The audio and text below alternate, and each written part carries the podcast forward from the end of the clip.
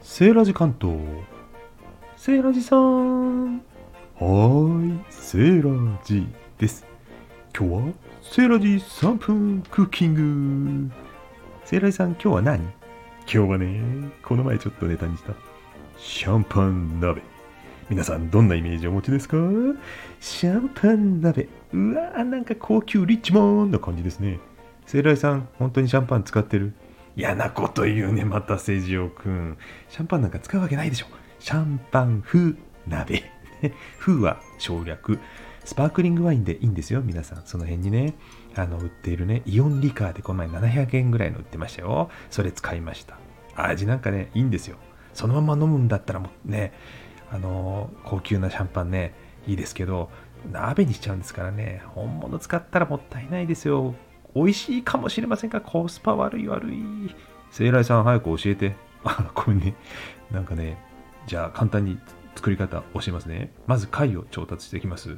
ハマグリとかね、この前はね、二枚貝、ホタテのね、違い、違いって互い違いの違いじゃなくて、ちっちゃい貝。わかるよ、セイライさん、それぐらい。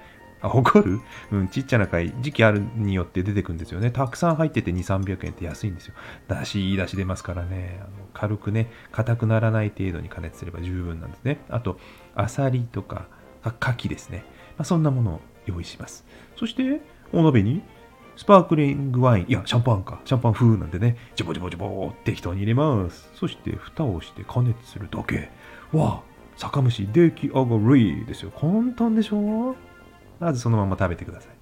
そしてね、ちょっと食べたらね、全部食べないでくださいね。つまみながらね、スパークリングワインなんか飲みながらつまむわけですよ。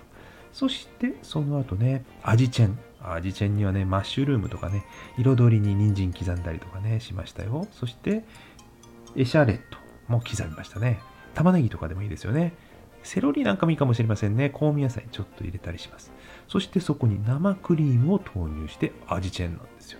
そうするとクリーミーなね、味にチェンジするんですね。濃厚な感じ。セイライさん、それで最後、締めとかあんの？よくぞ聞いてくれました、セイジオくん。鍋ですからね、締めもちゃんとあるんですよ。パスタを超固ゆでにね、アルデンテぐらいね、もうポキッと折れるぐらいでいいですよ。とにかく曲がる程度になったら、その汁がたっぷり残るんでね、貝殻は出して、貝とか食べ残って、全部食べきらなくていいんです。さっきのマッシュルームとか人参とか具になるんでね、全部食べきる前に固ゆでのパスタを入れます。汁たっぷりで大丈夫ですよ。あとはパスタが汁を吸ってくれます。そして最後にパルメザンチーズをスリスリ、もう濃厚なパスタの出来上がりですよ。どうですか？フルコース今晩いかがですか？